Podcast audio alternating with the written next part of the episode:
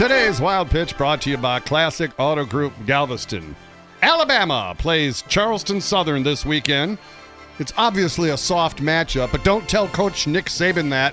He'll remind you that they once were beaten by a Georgia Southern team that everyone thought was soft.